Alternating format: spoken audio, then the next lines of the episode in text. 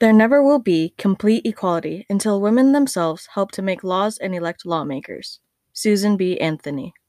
Hi, my name is Savannah Sanders Olson, and I'm going to be talking about the women's suffrage movement for my final in history. During this podcast, you're going to learn about the things women did in our history to make it so that we can vote now. Not only that, but you'll see what teenagers today think and think about what women did in our past and how it relates to our day and age. The main purpose of the women's suffrage movement was to make it so that women should vote and have the right to vote, which they accomplished with the 19th Amendment after nearly 100 years of fighting. And when and where did they do their work? It was all over the younger U.S., but one of the first actual attempts to organize a national movement happened in Seneca Falls, New York, in July of 1848. They had a march also during March of 1913 in Washington, D.C. What did they do? What issues did they address, and what rights were being violated in what ways? They marched, they fought, and they wrote a lot about how women should be equal to men. The women who led the women's suffrage movement often struggled with what they should do, though, with having the following as ideas for what they could do: seek the vote at federal or state level, offer petitions or pursue legislation, persuade lawmakers individually, or to take to the streets. They did also do some of the following tactics and techniques during the Women's National Party suffrage campaign.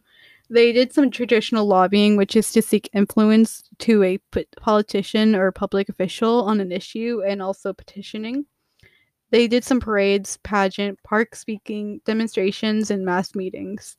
One of the most important things to the NWP was picketing at the White House. It was one of the concentrated actions that lasted for months and led to the arrest and imprisonment of many in the NWP. They had acts of the civil disobedience in jail, including the following: hunger strikes and retaliant force feedings by higher authorities.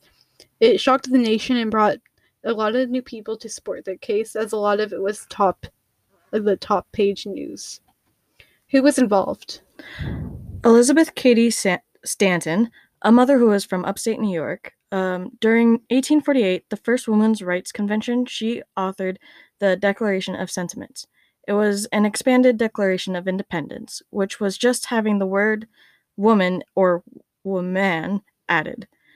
It listed 18 grievances, of which are inability to control their wages and property, even the difficulty in gaining custody during divorce, and lack of right to vote. During 1848, she also circulated petitions throughout New York to urge New York Congress to pass the New York Married Women's Property Act. The speeches addressed the following issues: maternity, child rearing, divorce law, married women's property rights, temperance, abolition, presidential campaigns. During the 1880s, when she was 65 years old, Stanton started writing rather than traveling and lecturing. She went and wrote 3 volumes of the History of Women's Suffrage during 1881 through 1885, protested a passage of the Fugitive Slave Act of 1850 with her husband, and she helped a slave escape bondage after a few years later. During 1866, Lucretia Mott became the first president of the American Equal Rights Association. Lucretia Mott joined Elizabeth Stanton and Susan B. Anthony in declaring the 14th and 15th Amendments to the Constitution for granting people of color to vote, but not women. Lucretia Mott, both her and Elizabeth were the ones who led the first national movement for women's rights. Her and Elizabeth met when Elizabeth was on her honeymoon in London. They were both attending the World's Anti-Slavery Convention. Mott continued her pursuit of women's equality and was speaking at ensuing National Women's Right Conservation, and also published a Discourse on Women, a resonated account on the women's. Susan B. Anthony was also one of the most visible leaders during the women's suffrage movement, and was also a Quaker. And she was also always guided by the idea that everyone was equal under God. And she also gave a lot of passionate speeches against slavery. And she met Elizabeth Cady Stanton, and the two became good friends and worked together for over 50 years fighting for women's rights. When Stanton was not able to vote because of her 7 kids, she would author speeches for Anthony to deliver. Both got involved in the Civil War efforts and joined together to activate for this 13th Amendment, which was to end slavery. They both opposed the 14th and 15th Amendments, which gave the writing votes to men of color, but did not extend to the franchise to women. They co-founded the National Women's Suffrage Association, NWSA, in 1869, and during 1852, she attended a state convention with Sons of the Temperance and was told to listen and learn. And it went up against her Quaker upbringing, and she attended her first women's rights convention. During 1873, Anthony was also arrested for voting. And which methods were used to achieve that goal? Leading up to the Women's March on Washington, D.C. on March 3, 1913, they did the following: circulated petition after petition, regularly visited their congressional and state representatives, defriended congressional and White House state, started to master congressional procedures, cleverly worked from within, and also had strong relationships with President Wilson. They also did some lobbying and petitioning, and did the practice of exerting pressure upon office holders to change existing discriminatory laws. It was limiting women's opportunities or curtailing their rights as political beings or even private citizens. It was well established. They did petitions, gathering of signatures, which was to demonstrate the will of the people, and was also a time-honored political tradition. Other things the NWP did was public protest and civil disobedience, pageants, parades, picketing and demonstrations, and arrest and imprisonment. There was also a couple events that were very important during the women's suffrage movement.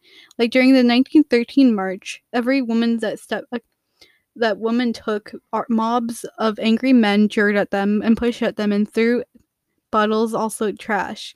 Over 100 had to be taken to the local emergency rooms.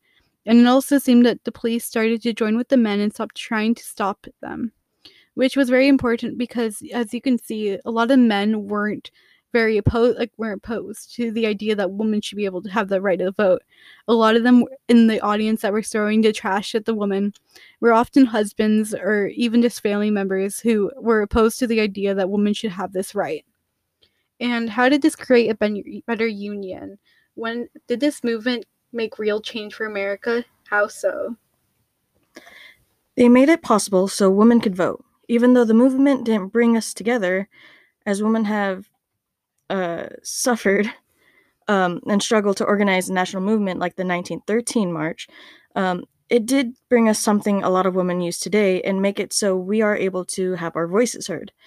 Before, women were stuck at home, and they would be for decades after, but it was a real turning point. It made it so today we have the right to show which president we want to represent us and make it so we are able to be stronger. What were the lasting impacts of their efforts? They reinvigorated the national organization, made women's rights the front page news, and members of Congress took notice and for the first time created women as real constituents and citizens. And how do we benefit from their work today? Well, first off, women can vote now. And there's also a couple other things that happened once that women were able to vote. When women were granted the right to vote, child mortality rates actually decreased by as much as 15%. And there's also an increase in enrollment in schools and an increase on spending on education. So what are your ideas on this women's suffrage movement, and why do you think it impacts us today? Well, it really impacts us because if, say, a divorce, then if that husband were, let's say, kind of abusive, then as women, we have the right to take our child away from that environment so we can keep them safe. Yeah, can you expand on that divorce a little bit more and what you think about it and if that would ever impact your life, you think? Well, the whole thing about divorce kind of really started after Civil War for white families, it became commonplace for suicides and divorces to happen. Not so much a case for black women and their families, because black men would end up leaving for the if they didn't want to take care of their kids. But this usually ended up with women not having, with women struggling really for their own wages to provide for their children if they could keep the children. And with divorces happening because of the strain on the family after the war, it became more necessary for women to be able to take charge and have, well, property, be able to provide, and a lot of other things that with their women's suffrage movement, it really gave them those abilities, not just voting. Yeah, and as a teenager today, like, what do you think of this, and why do you think that this is so important to us today in this day and age? It's really important to see, like, how far we've come as a country from, like, this was barely 100 years ago. It's so recent in history. Like, you can look back to, like, 10th century, and it's such a slow progress, but since, like, the 18th century, we've really started moving forward, and we're learning to be less discriminatory between races and gender and sexuality, that it's really important that we realize that we've come a long way, yet there's still more steps that need to be taken as well. Yeah, there's definitely a lot more steps that need to be taken, but we've gotten so far, and as, like, right now, there's not as many women who are stuck in their house, and they aren't being affected by the right to vote because we have so many political leaders now in our Congress and around the U.S. who are women in, like, being political figures and putting their right out there and using the right to vote. And I think it's super important to us who are turning 18 soon, or even just in a couple of years, to know the fact that our right to vote was granted through women who had to be arrested and had to be, like, attacked to even have that right. Yeah. And, like, for us today, I feel like not as many women, you know, like, take it for granted almost. And they aren't grateful for the fact that we have this right, because there was so much effort and so much, like, grouping and organizations that were trying to make it so that we can vote, you know? Yeah. There was a lot of struggling. I remember in my history class reading about all of this, that, like, Susan B. Anthony and Elizabeth Stanton, my bad.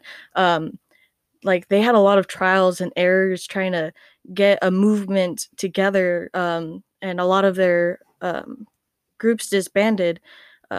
Like, they even started trying to pair up with this anti-slavery society. And it was, like, going really well until they were stressing over, like, which suffrage was more important, black men or universal or women's suffrage. And they ended up disbanding after that, and because over the 14th and 15th Amendment, when it didn't address sex or gender. So, and then they started moving on to, like, what was it, NWEA? Yeah, I believe so. There's a lot of different abbreviations and a lot of different organizations that put so much effort, you know, into this. And I think it's super important, and I think it's really cool that it's the women's suffrage movement. I also just feel like it's not as gender inclusive, you know? What are your thoughts on that? Like, what do you mean by gender inclusive? So, for the 19th Amendment, talks about just men and women, you know?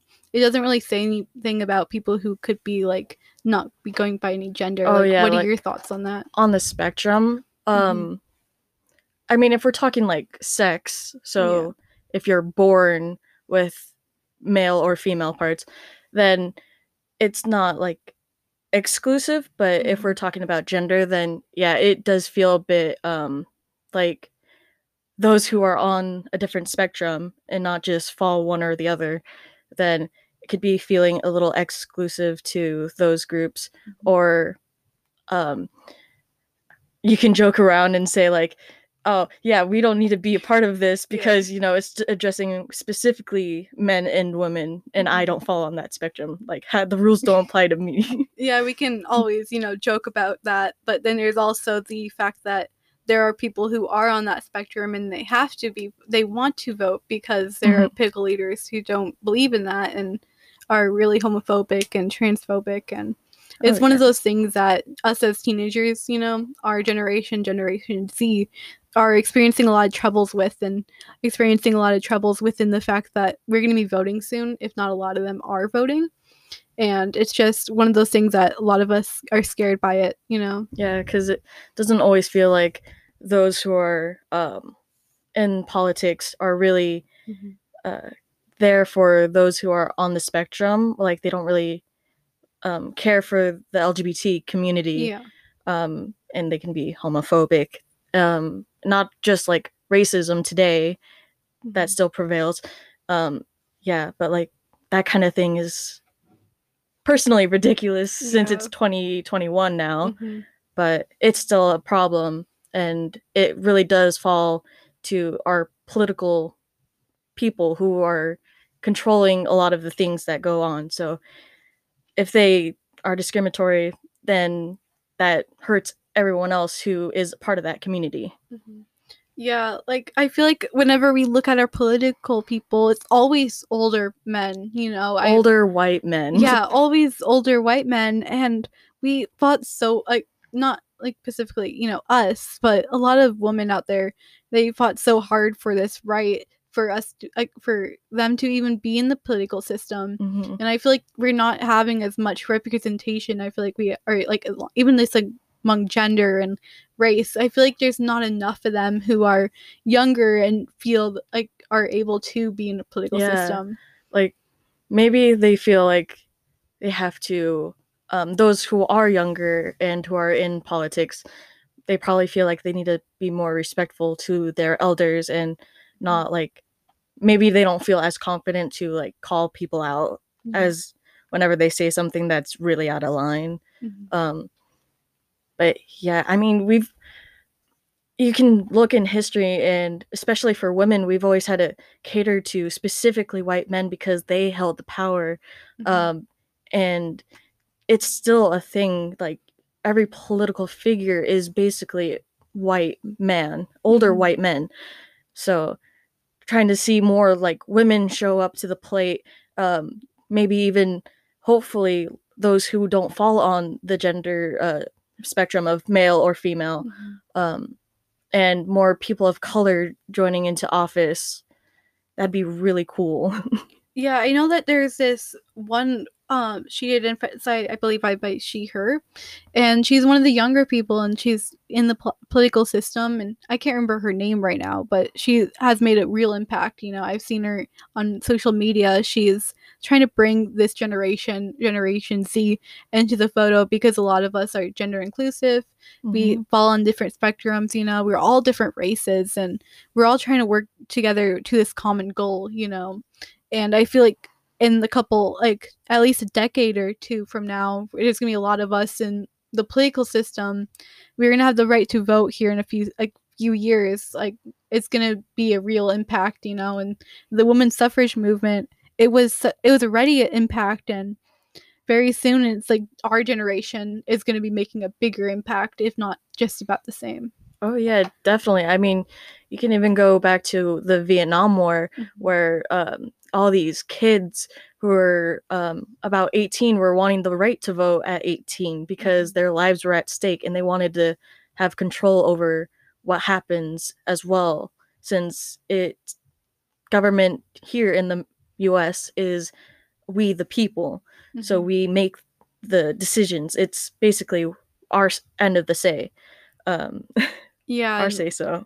It's definitely should always be our say, you know, especially the younger generation. It's not going to be the older men who are going to be here within 10 years. Yeah. It's going to be our generation, our gender, like, spectrum, and how, like, we identify, and our races, and it's just going to be a whole different, you know, time, and it's going to be, we're going to be making a huge impact, and I'm definitely excited for that, you know, even if I'm not going to be in the political system, I'm truly excited to see what our generation is capable of, because we've already proved so much. Yeah. It'll be so weird and awesome to see all this progress that's going to happen once our generation is 18 and on. Mm-hmm. Be really cool.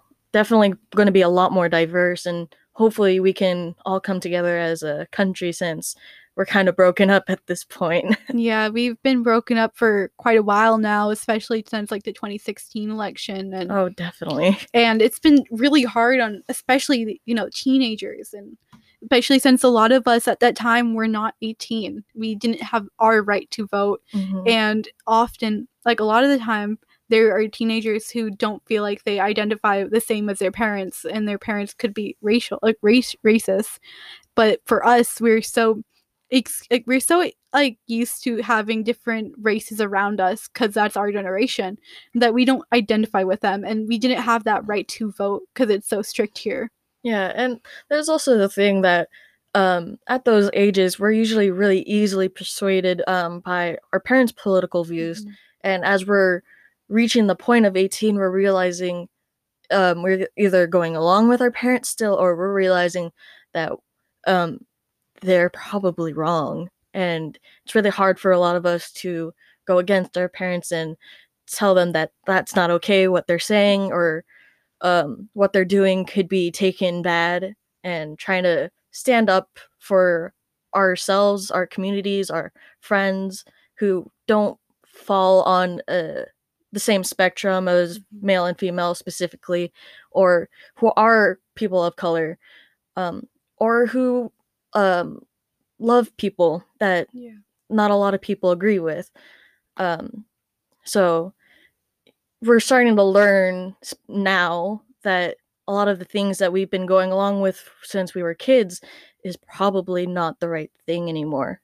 Yeah, like we've learned so much, you know, and most of the time it's not through our parents, you know, and most of the time it might not be through school, because like one of the things is a racist is not born. You're not born racist. You're breeded into that. You're around it throughout your whole life. And I feel like our generation has taken that definition and shattered it, because we have proven against that. We don't have, if our parents are racist, we don't have to be racist. We want to make our own path.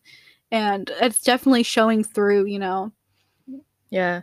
It's all, just all about getting that confidence to really say this isn't right and it needs to be fixed, which our generation can be shaky on its confidence, but when we get together, we make things happen. It's amazing. Yeah, it was amazing watching, you know, the Black Lives Matter movement and so many other movements that have happened that aren't being recognized as much, you know, like a lot of them aren't appearing in the news, especially nationwide news. Yeah. And I feel like we need to recognize especially that more, because very soon we're going to be having another movement just like the women's suffrage movement, and we're all becoming together for the same common thing, and we're all going to be fighting against it, against our political system, because we're going to have the confidence one day, because right now we're not as confident. We're going to have the confidence one day to go up against them and be like, hey, this is not right. This is not us. We do not want this. Yeah, this is not how America should be anymore. It shouldn't be racist. It shouldn't be exclusive. We are here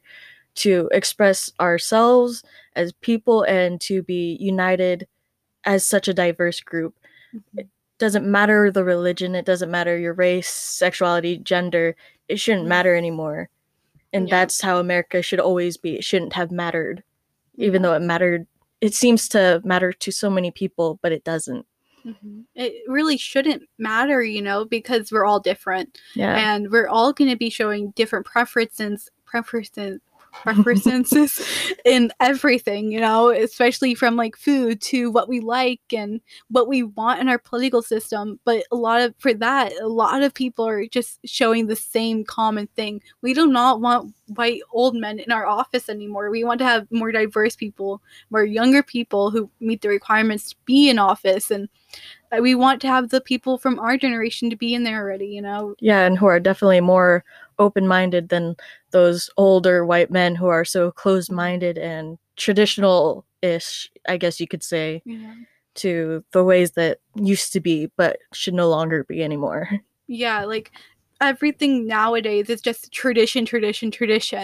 And yeah, tradition is really important. But you also got to take into consideration that tradition is never going to be the same. Each year it's going to change slightly. And for our generation, we just want to change completely. It's not us anymore. Like, keep up with the times, okay? Yeah. Things are changing. We're no longer back to Civil War times. We are 2021. Things are so much more open that a lot of people need to just be more open about. Mm-hmm. Yeah, we need to have more nationwide news covering things that people are being open about. And we just need to have these people together and just, like, we need to join together for the same common cause. And we just, I feel like a lot of us just need to be old enough at this point. And a lot of us are younger. And I feel like that's just, like, we just, as younger people, we're still very politically active. And a lot of older white men think, or just like older people in general, like parents and all that, they feel like we shouldn't have that right almost. Yeah, like we're not as mature as they think we are. Though you can argue and say that at 16, 17, you're like pretty mature, and then 18 is usually like the peak. Usually when you're a lot more distant from your parents, at least, and your views of life. Yeah, and relatives too, you know. Like relatives especially, like they can have such strong opinions, but we don't agree with that, you know. We want to shape our own narrative, and we want to be able to make something that will be us in the future. Yeah. We want to be in office already so that we can show everyone that we are capable of this. We have the right to do this, and we are mature enough for this. It doesn't have to be older people. Like, I feel like we need to change that narrative. It doesn't have to be older people. We can have people as young as like literally 25 who are ready to be in office. But I feel like sometimes they just like aren't given the right to be in office that young, you know? Yeah. A lot of it could be seen as maturity. Usually you view your older people as more wise, but that's not always the case. I mean, you can be 21 and be a lot wiser than a lot of your peers could probably be. So it's like a matter of experience instead of how many years you've lived in life and what of those years you've experienced. Yeah, and like especially as Generation Z, we have had so much experience, you know, within this, and we've had to be around this our whole lives, especially like, you know, a couple years ago, we had to watch our nation just deteriorate. We have matured a lot faster than other generations have because we've been through so much. We have seen so much. Yeah, we've seen so much in a short period of time that not a lot of people have always experienced, though you could probably look back at like the women's suffrage movements and see a lot of change happening. But like, especially now, it's so dramatic. It's from one end to the other, from 0 to 100 pretty quick. Yeah. And for them, it was like, it was a really big movement. The women's suffrage movement, it was huge. You know, it's nationwide. We all of them were fighting for the same common cause, except for men being excluded. But at like same time as like one of the biggest movements, you know, there wasn't too many during that time. It's just a couple wars and a couple movements, you know, and especially when there was the Rosa Parks incident, and especially with like Martin Luther King, that's when it all started kicking into high gear, and our generation is just in the highest gear. We're just really pushing on, and we are doing great, you know, especially for being our age. And yeah, thank you for being here, Kat. Yeah, thank you. Yeah, it was great talking with you. Thank you.